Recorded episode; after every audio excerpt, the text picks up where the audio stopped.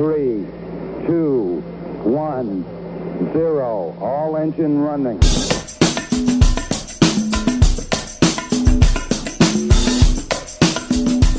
Теперь ближе к делу, да? Э, друзья, все вы, наверное, слышали про такую штуку, как Telegram. И все вы, наверное, слышали про такую штуку, как э, криптовалюты. Но, возможно, немногие знают, что не так давно Telegram э, захотел делать свою криптовалюту. Э, ну, для тех, кто, может быть, не очень в курсе, по-простому, грубо говоря, Telegram в какой-то момент решил делать свой биткоин. Плюс-минус. Э, и в итоге у них не очень это получилось. И я считаю, что эта новость на самом деле важна для, для мира в целом по, по разным причинам. И я специально пригласил Александра, который нам э, расскажет э, об этой истории. Саш, расскажи нам, пожалуйста, про историю, как все это начиналось и чем все это, собственно, закончилось. На самом деле ты прав. По факту мы проспали мировую революцию, которая так и не успела начаться, к сожалению, схлопнулась. Я постараюсь рассказать про всю эту историю максимально кратко, но, Эдик, ты можешь какие-нибудь уточняющие вопросы спрашивать. Да, друзья, э, пишите вопросы, если возникают, пишите, будем по ходу дела отвечать. Да. Значит, я думаю, что все знакомы с таким персонажем, как Паша Дуров. Это тот самый персонаж, который когда-то для нас создал сеть ВКонтакте, которого в 2014 году по факту выгнали из России, отобрав ВКонтакте, и который потом, расстроившись, создал для нас чат Telegram, которым мы все, надеюсь, пользуемся. Я так понимаю, у тебя большая часть аудитории русскоязычная, и для нас Telegram очень популярный чат, которым мы все пользуемся больше всего. И создав такую популярную платформу, в 2017 году Паша Дуров заявил, что он хочет изменить этот мир, и он хочет создать независимую криптовалюту наподобие биткоина, но в отличие от биткоина, которая будет работать быстро, и которой можно будет пользоваться для оплаты любых товаров и услуг внутри мессенджера Telegram и, в принципе, в интернете. Проблема, которую он говорил в биткоине, это то, что она работает, сеть биткоин работает очень медленно. То есть при переводе денег сейчас занимает порядка дня-двух, чтобы деньги перешли от одного человека к другому. Соответственно, когда ты покупаешь товар в интернете, эта модель не подходит. Ты не можешь ждать два дня, чтобы дождаться своих денег. Он же обещал создать такую криптовалюту, в которой транзакции будут проходить со скоростью визы или MasterCard. То есть миллионы, миллионы оплат в минуту или даже в секунду.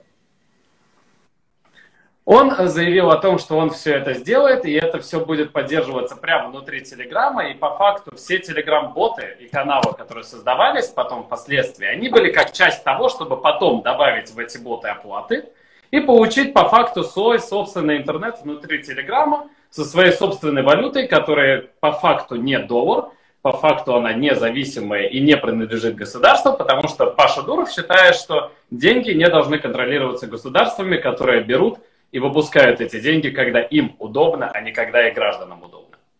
Но чтобы создать такой сложный проект, криптовалюту, которая, правда, совершенно новая с технической точки зрения, нужно много денег. Поэтому Паша решил собрать как бы со всего мира по нитке то, что называется краудфандинг, но он решил брать не просто так, а сказал, что, ребят, вы можете заранее купить моей криптовалюты, но для того, чтобы ее купить, вам надо будет купить ее на 20 миллионов долларов минимум. Mm-hmm. И с таким подходом он все равно нашел большое количество инвесторов, которые собрали в общей сложности почти полтора миллиарда долларов. Для которые... именно этой криптовалюты? Да, по факту он уже продал криптовалюты на полтора миллиарда долларов, чтобы использовать эти деньги для разработки криптовалюты. Угу. Деньги, с одной стороны, не сказать, что большие по нашим меркам. Знаете, там Инстаграм продали за 20 миллиардов, и для нас полтора миллиарда звучит немного. Но он собрал это с частных инвесторов просто так, а не с одной компании, которая взяла и своего кошелька выложила. В том числе, кстати, Роман Абрамович вкинулся в эту валюту, поверив, соответственно, в проект, и вкинул большую часть денег. Прикольно. И э, тогда, собрав эти деньги, Паша сказал, что денег собрали, собрали нормально, нам теперь хватает. И мы в итоге в 2019 году запустим э, наконец-то нашу крутую криптовалюту внутри Телеграма. И, соответственно, все это начнется, и те люди, которые вложили, соответственно, криптовалюта будет расти в цене, и они получат свои деньги, невероятно разбогатев, как когда-то разбогатели первые инвесторы биткоина. Как бы в этом была фишка. И вот подходила дата официального запуска этой всей криптовалюты, называется грамм. Грамм? Грамм. Типа как Телеграм. Типа как телеграм без теля. Или как Окей. что-то, что обычно покупают за криптовалюту пользователи интернета, понимаешь? Что может быть, мне кажется, Паша, знаешь, он такой человек, он Не ты. все все понимают, как бы. Ну, э, ну, это официальная криптовалюта, никаких наркотиков и оружия. Не, вы что? А сама сеть называется ТОН. T-O-N. Telegram, что-то там Network. Open Network. И что случилось потом?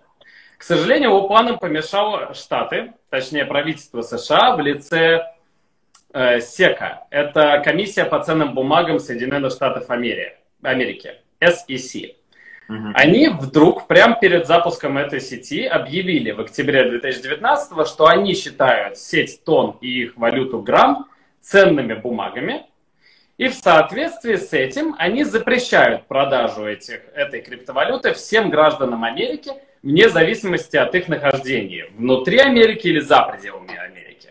А ибо граждане Америки могут находиться в любой точке мира, то по факту они сказали, что мы запрещаем продавать ваши токены по всему миру, и как бы у них нет же физической возможности запретить это продавать. Но они официально сделали такое заявление, что если Дуров будет продавать свою криптовалюту в открытую всем через свое приложение, то они просто заблокируют все его приложения, надавив на Apple и Google. Используя уже легальные инструменты. Это не то, что подковерная игра. Нет, у них есть легальные инструменты удалить из-за того, что они нарушают требования комиссии по ценным бумагам. В тот момент Паша Дуров сказал, что, блин, надо что-то с этим делать, потому что в таком формате мы не можем вообще выпуститься никак. И он предложил всем своим инвесторам, тем самым людям, которые вкинули 20 лямов и больше, выбор в открытом голосовании. Или, ребят, мы сейчас просто не паримся, и я возвращаю вам 77% от ваших денег. Видимо, именно те деньги, типа 23% ушло на разработку, 77% он, видимо, готов был отдать обратно. Погоди, Саш. А, то есть, ну, после этого всей этой истории, как бы все, закрыли они свою, свою разработку этой сети. Ну, это- Нет, в октябре вот он, вот он предложил сначала, ребят, будем сражаться или нет? А, все, я понял, да, да. Типа, как хотите, если все, большая часть инвесторов проголосует за то, что мы не сражаемся, я возвращаю деньги. Все, если понял. все голосуют за то, что мы сражаемся, то мы просто продолжаем, я никому деньги не возвращаю. Типа, один за все, все за одного. И Слушай, все он, видимо, любители сражаться, да, там, с, с разными правительствами. О, Паша Дуров, да. Ну, слушай, у него такая как бы судьба. Знаешь, формата детская Ну да, Если тебя родители делать? обидели, как бы ты будешь потом всю жизнь от этого страдать. И Так, все инвесторы проголосовали, что мы будем продолжать сражаться, не надо возвращать деньги, и мы будем подавать в суд на комиссию по ценным бумагам США, на этот самый СЕК, и будем сражаться за свое право создать независимую криптовалюту. И он, к story short, в, буквально в апреле прошел последнее заседание суда, где Дуров проиграл, и где СЕК добился того, что тон, э, точнее криптовалюта грамм призвана ценной бумагой, и Дуров не имеет права ее продавать, и, соответственно, как я раньше сказал, если будет, то, соответственно, и везде все его приложения удалят. Мгм. После чего Дуров заявил о том, что он в итоге э, закрывает проект официально, полностью, закрывает команду, которая работает над этим проектом, возвращает деньги, причем инвесторам из США, которых там 35%, он возвращает 77% от инвестиций. А инвесторам не из США он возвращает 110% инвестиций. Мгм. Но так или иначе, деньги он возвращает, но только тем, кто хочет. Потому что на самом деле через пару недель он э, запускает вдруг свободный проект Фритон, который как бы не относится никаким образом к Дурову, никак не относится к Телеграмму, а просто размещает по факту весь код этого тона в открытую, чтобы любой мог им пользоваться, и основывает некоммерческую организацию, которая будет развиваться дальше этот проект. Но эта история пока что непонятно к чему приведет, потому что в любом случае без какого-то центральной компании, которая этим занимается, этот проект не жизнеспособен. То, что пока Здоров сделал, он просто пока что дал, что, ребят, если кто-то хочет, как бы, вот, пожалуйста, берите. Но криптовалюта э, скорее всего, мертва, о чем он официально заявил и сказал, что вот все, как бы, деньги сливайте. Как бы в любом случае, криптовалюта внутри Телеграма, ну, все, отменяется и все такое. Внутри Телеграма ее точно не будет никогда. Смотри, как вот ты думаешь, нам, как обычным пользователям, да, допустим, там, многие из нас пользуются Телеграмом, чтобы мы, какие вот наши преимущества были бы, если бы все-таки они это да, сделали? И были ли бы они вообще?